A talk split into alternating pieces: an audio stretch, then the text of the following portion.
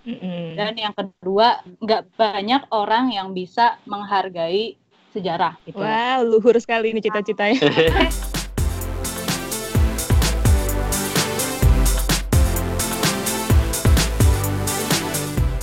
Hai Sobat Storia, ketemu lagi sama Mimin. dan Momon tentunya di Storia Talk.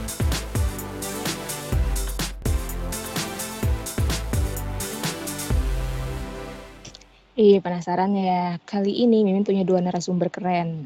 Wah, penasaran banget, Min. Ngobrol tentang apa tuh, Min?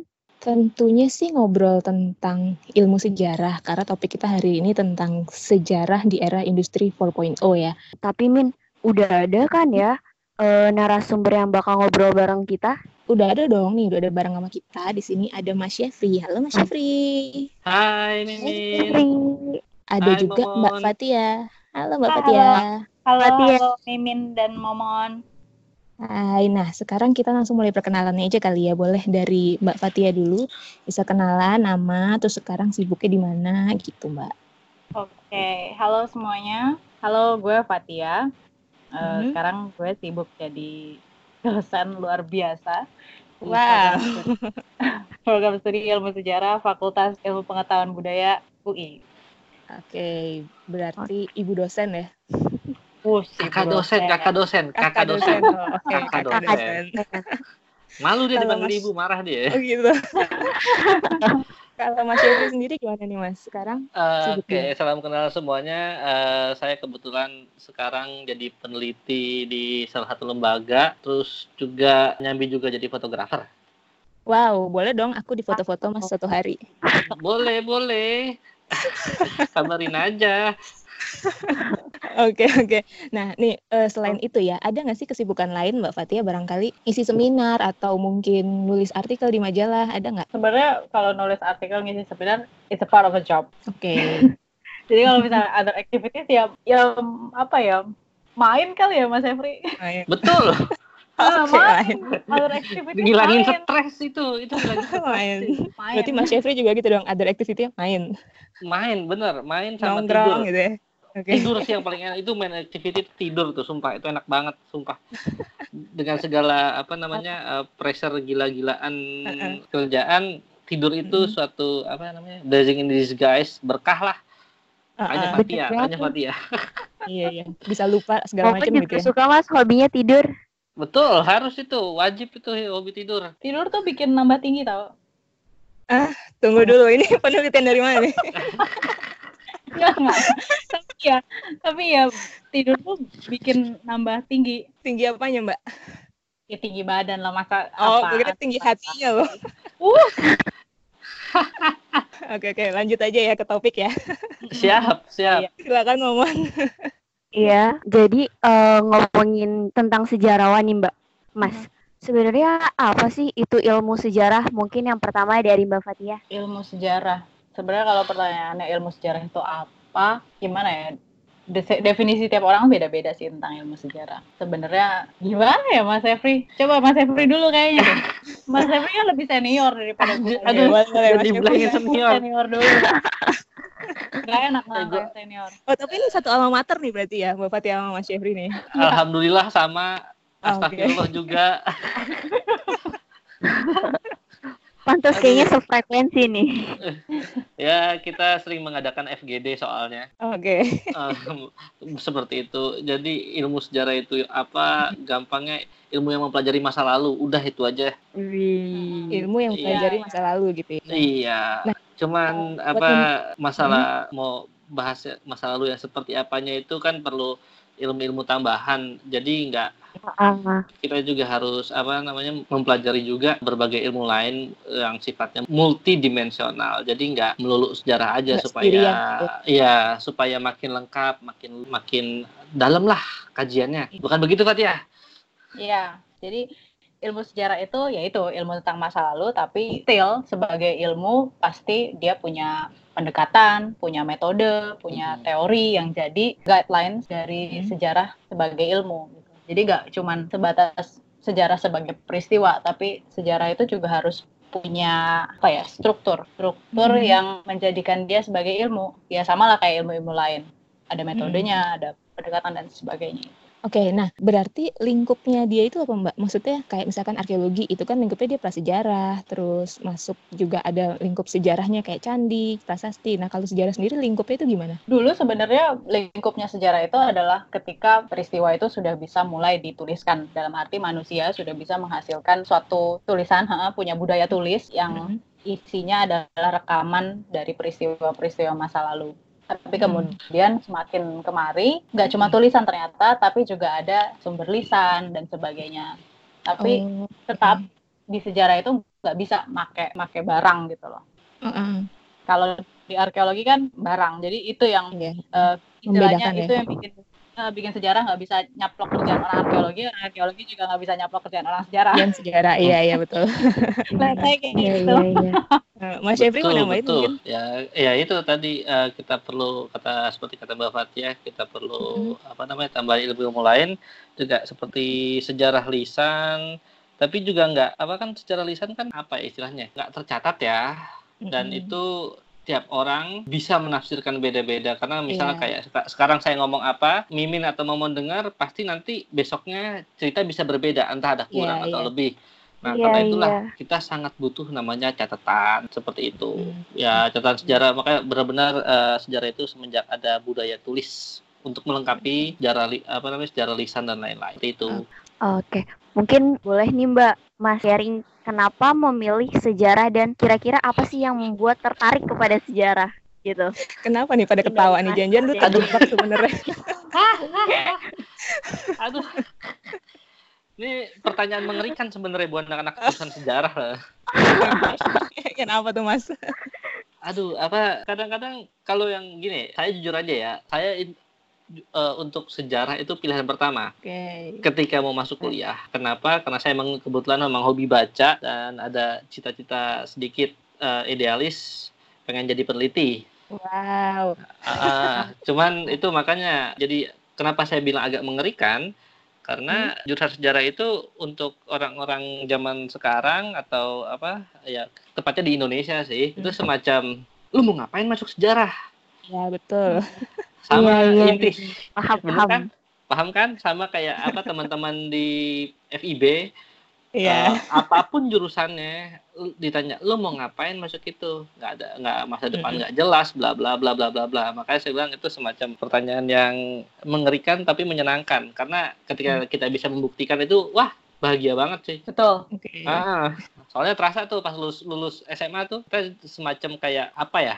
Mungkin dibilang nerd sendirian kali ya Iya iya. eh, orang aneh sendirian yang ngambil jurusan yang eh, orang-orang lain yang eh, gitu Iya cuman iya. ya gue sih bodo amatan ya selama hati gue seneng sih awalnya gitu aja karena emang hobi juga Oh gitu. Kalau Mbak Ah, ah. Fatia sendiri gimana? Nah ini sebenarnya pemilihan narasumber yang bagus ya karena ternyata gue sama Mas Efri punya jawaban yang berbeda. Oke.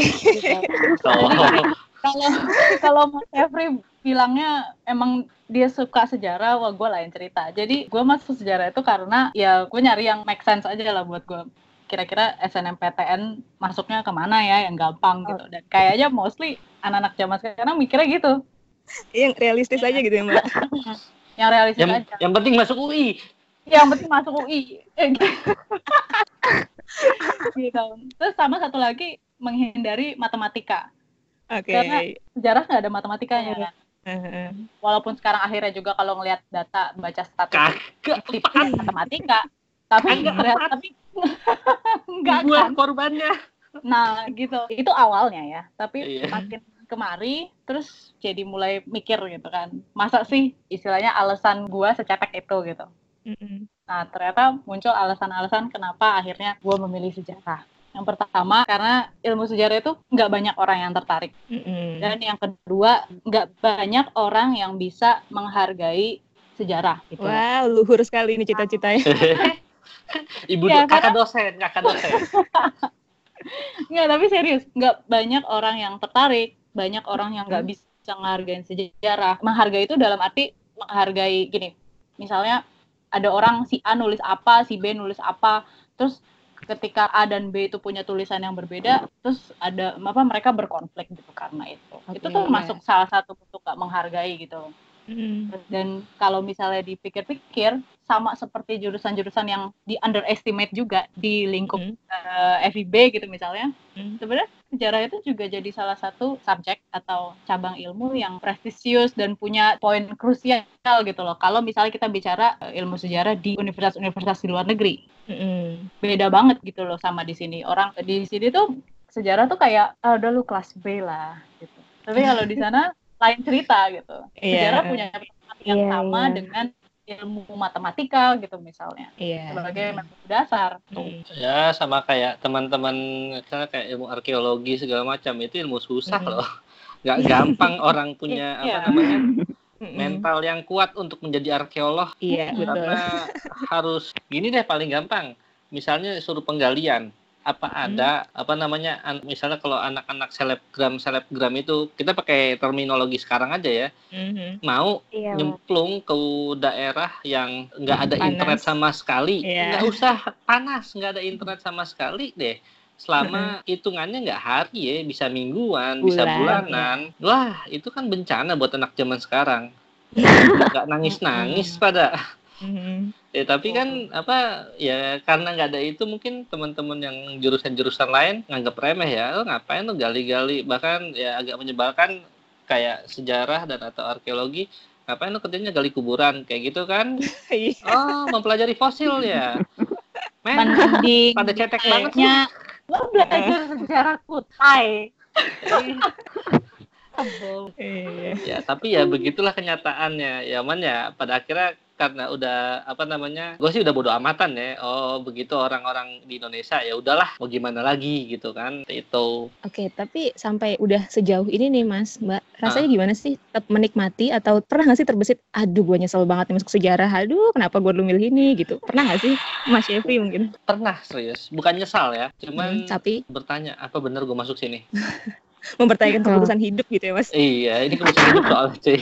Ya kan maksudnya saat orang lain mau belajar ekonomi segala macam gue malah masuk sejarah Heeh. tapi pada akhirnya ah gue nekat harus ya maksudnya total nyemplung sekalian. Soalnya kenapa? Misalnya kayak ekonomi gue nggak jago matematika cuy. Sampah banget. Nggak jago ekonomi nggak jago matematika. Terus juga kayak it- hitung-hitungan busuk lah. Terus tapi udah udah gue jujur ya di, di dulu di sejarah di sejarah gue bahkan menghindari sejarah ekonomi Mm-mm. eh tapi kerjaan gue malah sejarah ekonomi semua sekarang mau nggak mau belajar ya Mas? mau nggak mau belajar dan gue menikmatinya serius gue menikmatinya sekarang Oh, ini Jadi- menyenangkan nih kalau udah kayak gini. Iya, jadi menyenangkan. Oh, ternyata keputusan hidup gue, jadi keputusan hidup ya pada akhirnya ya. Oh, nggak salah nih. I can enjoy gitu lah. Mm-mm. Biarpun pada awalnya ampun, men, stres banget, sumpah. Seperti itulah. Oke, Mungkin kalau ya ada itu yang lain Hmm. ya. Gimana nih Mbak Fatia? Gue nggak pernah menyesali keputusan gue masuk sejarah.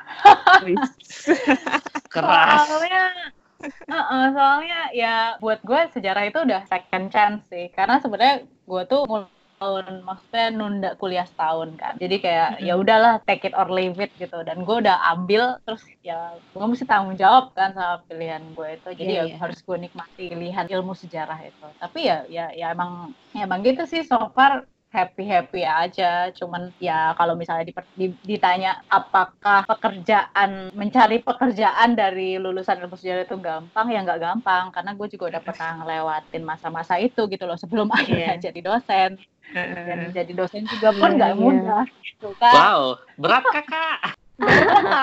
tapi itu still gue tidak pernah menyesali keputusan gue masuk sejarah Wih. Heeh. Oke. Mungkin ini Mbak untuk di bidang sejarah sendiri sharing pengalaman yang paling berkesan dong Mbak. Nah, ini juga sebenarnya yang bikin happy gitu. Jadi pengalaman yang paling berkesan setelah apa ya istilahnya banyak berkecimpung di ilmu sejarah yang paling berkesan itu adalah gue bisa berangkat riset ke tempat-tempat yang tidak pernah gue pikirkan sebelumnya jadi kebetulan supervisor gue itu ya sebut aja si bapak X ini ya bapak X ini sering banget eh, punya penelitian dia sering banget punya penelitian ke Indonesia Timur ke tempat-tempat yang Oke. istilahnya kalau misalnya gue nggak masuk sejarah mungkin gue nggak akan ke tempat-tempat itu gitu, gitu ya. kayak Benar-benar. Ah, benar. ah, ah. Kayak misalnya ke Kepulauan Sula, ke Pulau Taliabu gitu. Siapa gitu yang pernah tahu Pulau Taliabu itu di mana? atau Miminnya ke nggak tahu. Hmm, Iya, Luwuk, momen baru dengar loh, Mbak. ke Halmahera, ke Morotai, ke banyak deh di daerah Indonesia Timur yang menurut gua kalau gua nggak masuk sejarah dan especially kalau gua nggak ketemu bapak itu jadi supervisor gue, mungkin gua nggak akan nyampe ke situ gitu. dan it's for free kan riset Iya. ya istilahnya gue jalan-jalan kan sambil Iya, iya. bekerja gitu Mm-mm. Itu sih paling Kalau untuk dari Mas Syafri gimana Mas pengalaman yang paling berkesan di bidang sejarah? Banyak sih ya. Sa- Untuk beberapa hal kayak sa- sama seperti Fatia, gue juga dapat kesempatan buat jalan-jalan ke tempat-tempat yang Well, siapa yang pernah Hmm. sangka bisa buat apa namanya ke sono gratis. Terus Mm-mm. juga di sejarah gue bisa keluar negeri nah Yeay. itu juga gratis. Betul kan? Benar. Bisa Bener keluar banget. negeri gratis, cuy. Nggak perlu bayar, gila. Itu Waduh. eh, Malah dibayar ya, ya? Mas? Hah? Malah dibayar malah dibayar. Malah dibayar, Oh, diongkosin, nggak nggak bayar, diongkosin, diongkosin ya. Itu kan Oke. men bisa bisa ke negeri diongkosin. Kalau orang-orang akan liburan ya kita Hmm. malah cuman ngisi satu seminar makan gratis tiket pesawat gratis. Ya alhamdulillah. Biarpun eh, ada ada banyak cerita juga di situ. Eh nggak gratis ya lagi gitu. Ah gue bisa keluar negeri pokoknya. Ada bagian yang nggak gratis ada yang gratis. Karena itu ceritanya lucu juga soalnya Terus apa ketemu banyak orang sekarang gue bisa sahabatan sama beberapa profesor dari luar bisa nambah ilmu. Nah itu itu wah gila itu enak banget ya bisa bisa berdiskusi dengan orang-orang yang yang punya nama di il dengan ilmunya masing-masing gitu iya di, di bidang sejarah bahkan beda-beda lintas apa ya namanya lintas kajian ada yang Ya. satu ahli sejarah ekonomi ada yang satu ahli sejarah kesehatan ada yang ahli sejarah apa tuh namanya batik gitu-gitu kan menyenangkan buat kita kan Iya, iya. nambah ilmu terus jadinya. Nah, Seperti tapi Mas. Syafri sendiri ininya di mana? Bidangnya Apa? sejarah apa nih? nah itu gue karena kalau berdasarkan skripsi berdasarkan skripsi gue kajian sejarah kesehatan sebenarnya Heeh. Terus sempat sempat jadi peneliti bahas sejarah kesehatan juga. Cuman Hmm. karena berdasarkan kerjaan, gue banting ke agak jauh ke sejarah ekonomi, tepatnya sejarah Oh. numismatik. Oke. Ah, ah, tapi ternyata setelah Hmm. gue hitung-hitung, itu semua punya keterkaitan Sejarah kesehatan dan dan numismatik. ekonomi, ekonomi Oh, tepatnya. ekonomi. Oke, oke. Itu sa- sangat punya keterkaitan. Cuman orang pada nggak ngeh aja seperti Oke. itu. Dulu Ah. skripsinya apa emang, Mas? Dulu skripsinya tentang pemberantasan penyakit pes di Malang 1911-1916. Kalau Mbak Fatia sendiri di mana bidangnya, Mbak? Sejarah apa? saya bidangnya pertama sejarah perbatasan karena Oke. balik lagi kalau misalnya ngikutin pola jawabannya Mas Efri tadi kalau Mm-mm. skripsi ya di tentang perbatasan Indonesia Australia nah, tapi kalau misalnya ditarik ke perkembangan studi yang kemari-kemarinya itu nggak cuman perbatasan aja sih karena sebenarnya kan bicara perbatasan itu juga cuma satu aspek aja Mm. tapi lain di luar perbatasan itu sendiri kan ada soal migrasi ada Mm. soal diaspora perpindahan penduduk bagian dari kajian gua saat Menarik juga tuh ya, Mon ya. Bener banget, Min. Iya, benar. Jadi masuk sejarah nggak, Mon? Iya, bener banget nih. Jangan nanti dimarahin. nanti dimarahin. Sejarah sama arkeologi sama kok 11 12. Pasti nanti ada selisihan jalan yang emang bakal bakal mempertemukan dua itu, Oke. dua ilmu itu. Tenang aja. Pasti ada cerita-cerita mantep di antara dua itu. Gitu ya, mantep iya, tanya Kak Fatia, beneran. Kalau dikolaborasiin makin mantep ya, Mas. Makin mantep. Sejarah yang nulis kebendaannya dari arkeologi. Wah, itu kan kolaborasi super. Iya. Iya, keren banget pasti. Oke, jadi sebenarnya nih Mas Syafri, menurut Mas Syafri ya, kenapa sih Iya. belajar sejarah itu penting? Wah, kenapa belajar sejarah penting? Karena belajar sejarah itu kita belajar pola sebenarnya. Ada kejadian-kejadian di masa lalu yang bisa terjadi di masa sekarang. Mungkin kejadiannya memang nggak sama persis ya, tapi ada pola yang bisa kita temukan. Oke, Kita terulang bisa gitu ya, Mas. tahu terulang. Orang menyebutnya sejarah yang berulang. Sebenarnya sejarah nggak Hmm. pernah berulang karena Hmm. orangnya berbeda, waktunya berbeda, Peristiwanya berbeda. peristiwa berbeda, tapi polanya sama mirip nggak nggak mungkin sama persis ya tapi mungkin 70 sampai 80 persen mirip kan bisa dibilang kita bisa mengetahui kan bisa mempersiapkan kejadian tersebut Mm-mm. seperti itu itulah pentingnya belajar sejarah Kayak misalnya kayak lagi krisis ekonomi, kalau buat yang nggak belajar sejarah, Mm. mungkin kegerus dengan krisis tersebut. Tapi kalau buat yang belajar mungkin bisa sadar mempersiapkan diri. Misalnya sebelumnya udah nyiapin, kalau buat yang berpikiran sangat jauh, mungkin udah nyiapin barang-barang seperti beli Iya. emas, segala macam uh, Oh, investasi. Gitu gitu ya mas, investasi. investasi diri soalnya kan bisa misalnya adalah kondisi terdesak kan masih punya simpenan seperti itu hal-hal seperti itu sederhana aja Iya. sebenarnya Iya iya. Gimana mbak? Iya, ya sebenarnya gue juga nggak pengen eh, memunculkan quotes cheesy jangan melupakan sejarah gitu, tapi saat itu sebenarnya benar juga gitu bahwa Mm, belajar sejarah itu memang tujuannya untuk rechecking apa yang terjadi di masa lalu kan. Supaya Hmm. apa? Ya supaya pilihannya sebenarnya cuma dua sih kalau kita belajar masa lalu. Yang satu adalah supaya tidak mengulangi kesalahan atau kebodohan yang sama atau yang kedua memperbaiki kekurangan yang ada gitu kan. Supaya Oke. istilahnya ke depannya apa nih perubahan apa nih yang harus dilakukan supaya tidak mengulangi kesalahan yang ada di masa lalu gitu. Karena benar banget tadi apa yang dikatakan sama Mas Efri ya, bahwa manusia itu emang kalau misalnya dia gak belajar sejarah, they Hmm. are doomed to repeat the same mistakes, the same fates all over again gitu. Mereka akan ngulang Iya. kesalahan yang sama, akan menjalankan Iya. takdir yang sama gitu loh.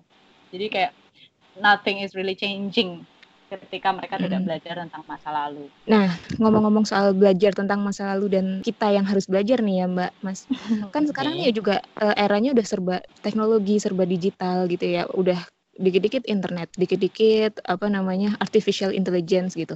Nah itu tuh eh, menurut Mbak dan Mas sendiri nih ya, gimana sih caranya mengaplikasikan sejarah di era ini? Jadi biar orang-orang juga belajar, mau belajar sejarah gitu. Maksudnya paling nggak mau paham deh gimana sih sejarah zaman dulu supaya nggak terulang gitu. Gimana, Mas Syafri dulu? boleh? Eh, sebenarnya gampang-gampang susah ya. Untuk beberapa anak-anak zaman sekarang tuh udah banyak kok sebenarnya yang mulai tertarik sama sejarah. Udah, udah banyak ada ada banyak apa perkumpulan-perkumpulan, komunitas-komunitas yang memang secara khusus menyenangi sejarah.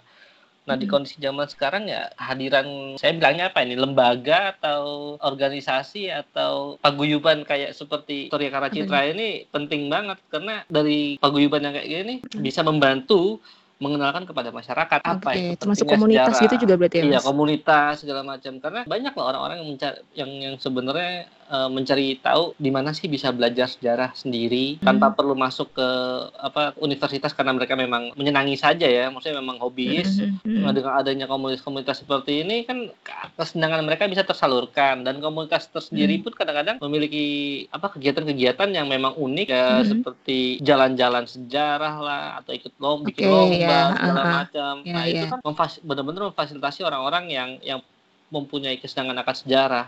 Bahkan Mhm. biasanya dari komunitas-komunitas tersebut lah ada sejarah-sejarah yang jarang dituliskan di buku, Buku. pelajaran uh, bisa tampil ke masyarakat dan ma- masyarakat akan sangat senang mengetahuinya seperti itu. Oke. Kalau menurut Mbak Fatia sendiri gimana, Mbak? Iya, gue habis baca tema podcast ini kan bahwa bagaimana menjadi sejarawan atau eh, belajar sejarah di era industri 4.0 gitu kan. Mhm.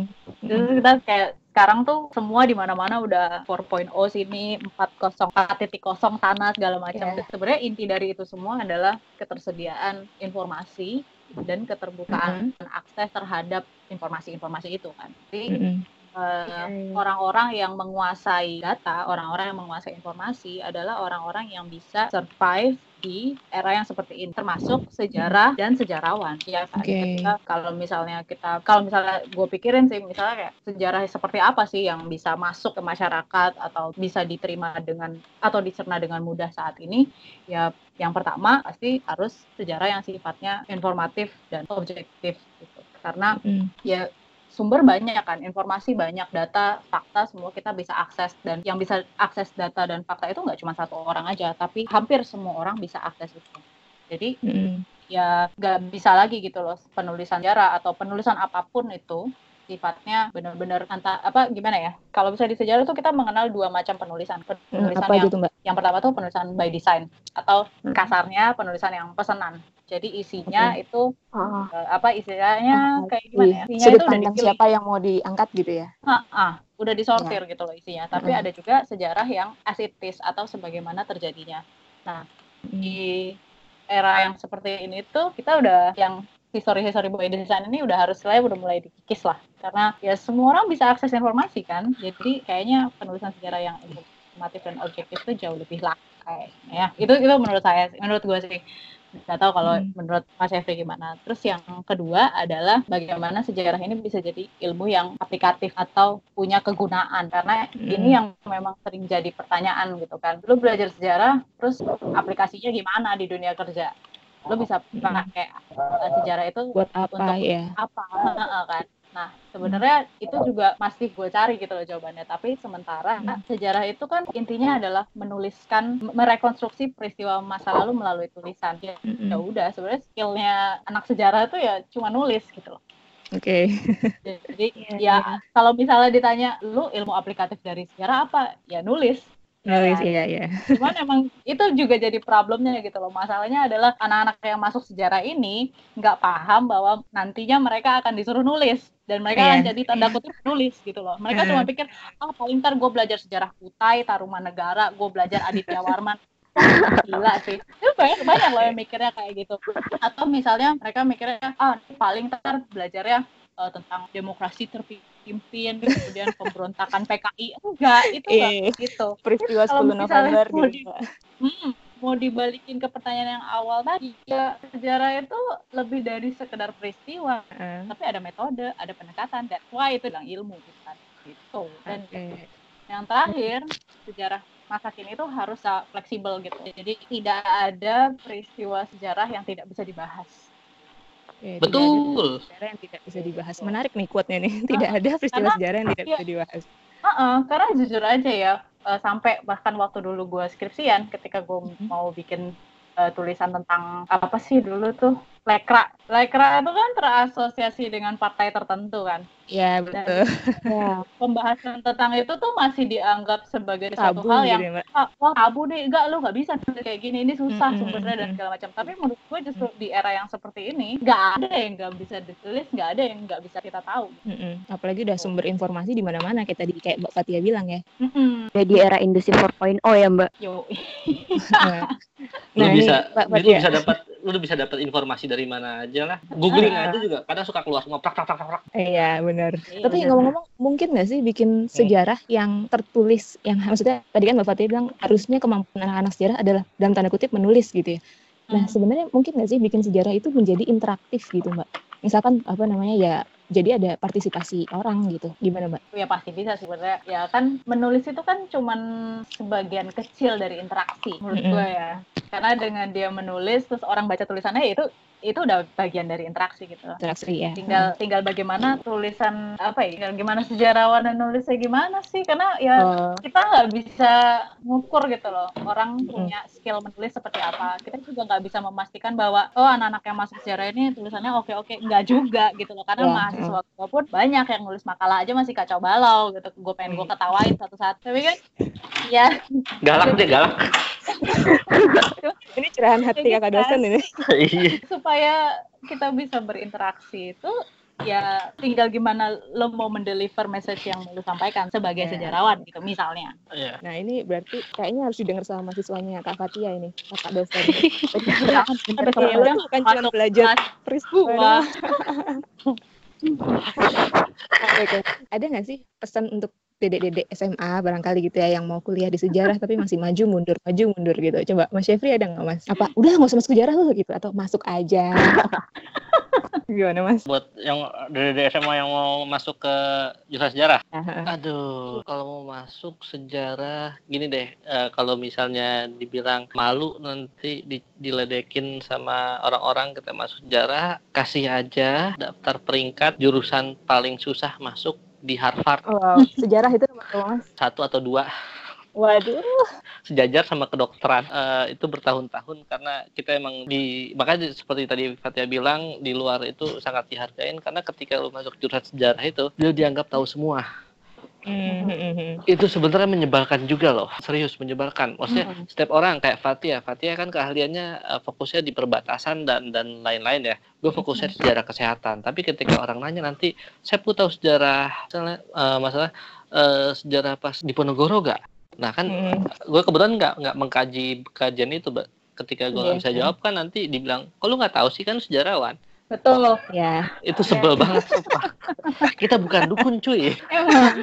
Kita bukan dukun. Kita punya keahlian yang emang harus didalemin memang. Itu, Iya, eh, iya. itu itu yang re- agak repot. Cuman ya mau nggak mau kita harus tetap harus belajar seperti itu. Nah, makanya gue bilang ketika anak-anak SMA mau belajar, mau masuk jurusan sejarah, yakin aja sih. Nggak nggak nggak ada salahnya kok. Sekarang ilmu ini juga aplikatif kok. Kebetulan Mhm. gue beberapa kali kerja sama lembaga negara, tepatnya kayak kebagian museum dan lain-lain. Mereka meminta gue untuk bagaimana cara menyampaikan informasi di museum mereka, kebetulan terkait dengan sejarah, dengan mudah ke masyarakat. Kayak dengan bahasa Apalagi- yang paling simpel gitu ya, Mas. Iya, dengan bahasa paling simpel, apalagi di era milenial sekarang ini. Heeh. Nah itu karena nggak jarang kan anak-anak ya anak-anak muda zaman sekarang datang ke museum cuma sekedar selfie loh. Iya, Mimin juga gitu sih. Iya. Nah, yo. Ayo seperti itu sebenarnya. Ah. Cuman kan kita harus harus ngasih apa namanya eh, petunjuk juga buat eh, teman-teman atau adik-adik nanti apa sih yang bisa disampaikan, apa sih menariknya datang ke suatu tempat ke museum. Terus Hmm. juga misalnya kayak mau bikin kita juga bisa bikin novel lah atau apalah. Masih banyak kok orang Indonesia yang mau baca. Orang Indonesia malah do- doyan baca sama doyan ngebacot juga sih makanya. Iya. Kit- Kita tuh tingkat budaya lisannya tuh termasuk Lebih paling tinggi di tinggi. dunia, Iya. paling tinggi di dunia. Makanya seperti itu. Nah, sekarang kan tersampaikan lewat Facebook. Orang nggak ngomong, tapi lewat Mm-mm. ketikan. Tapi dengan mengetik kita kan juga membaca. Sebenarnya kita juga hobi kebaca ternyata. Bisa bergeser kok seperti itu. Berarti intinya Min. sih oh nih, mantapkan hati aja gitu ya, Mon. Bener banget. Iya, Kak. Berarti gimana? Gini, sebenarnya ini mungkin agak mikir ya, tapi menurut gua hidup kita Hmm. itu selalu sifatnya dikotomis, selalu bercabang dua. Jadi mostly selama ini yang gue temukan itu anak-anak yang mau masuk sejarah itu juga pilihannya cuma dua.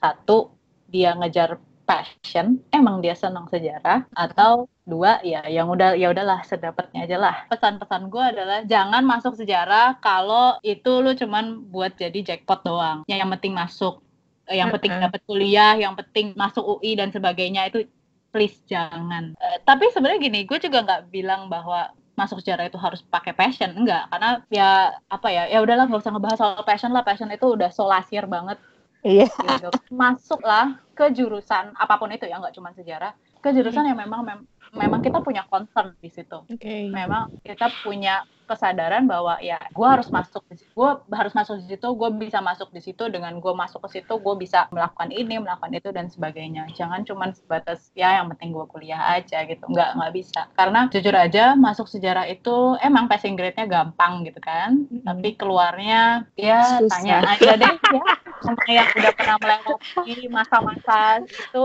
tulis itu nggak gampang sama sekali. Itu penuh dengan tangisan. Darah dan air Darah. asli. Jangan mikir gitu. Jangan mikir bahwa sejarah itu akan semudah. Ah paling belajar sejarah kuta sejarah negara enggak enggak enggak sejarah enggak segampang sejarah di SMA SMP SD sorry banget Oke. Harus siap secara mental. Oke, Mm-mm. itu ya. Berarti intinya siap mental dan siap hati gitu ya. ya kan Betul. generasi penerus bangsa Oke. ya kan Betul. Generasi penerus. Iya, iya. Oke, terima kasih Kak Mas atas waktunya. Oh iya, terima Ya. kasih juga udah dikasih kesempatan. Heeh. Iya. sama-sama Semoga berfaedah dan bermanfaat buat semua sobat story yang dengerin. Amin. Mudah-mudahan. Jangan bosan kalau nanti misalkan suatu hari kita undang lagi ya. Iya, siap. Oke, kalau gitu terima kasih Mas dan Mbak waktunya. Bye bye. Iya, sama-sama. Bye-bye. Deh. Makasih. Nah, gimana Mon? Seru kan obrolannya bareng sama Mas Syefri dan Mbak Fatia? Bener banget, Min. Seru banget. Nah, gimana Sobat Soria? Menarik bukan obrolan kita kali ini? Buat Sobat Soria yang punya saran, ide, atau topik apa pun, bisa langsung nih DM Instagramnya storia.karacitra, nanti Mimin bakal bales DM kalian. Betul banget. Jangan lupa follow juga Instagram storia.karacitra karena kalian bakal dapetin info-info tentang sejarah dan budaya yang menarik dan terkini. Juga bisa tahu ini ya, mohon apa namanya minggu depan kira-kira Storia Talk bakal ngomongin apa lagi gitu ya. Karena kita pasti rilis previewnya di situ. Bener Gitu. banget, dan akan lebih menarik pastinya. Oke, kalau gitu sampai sini aja Storia Talk kali ini. Bye! Bye.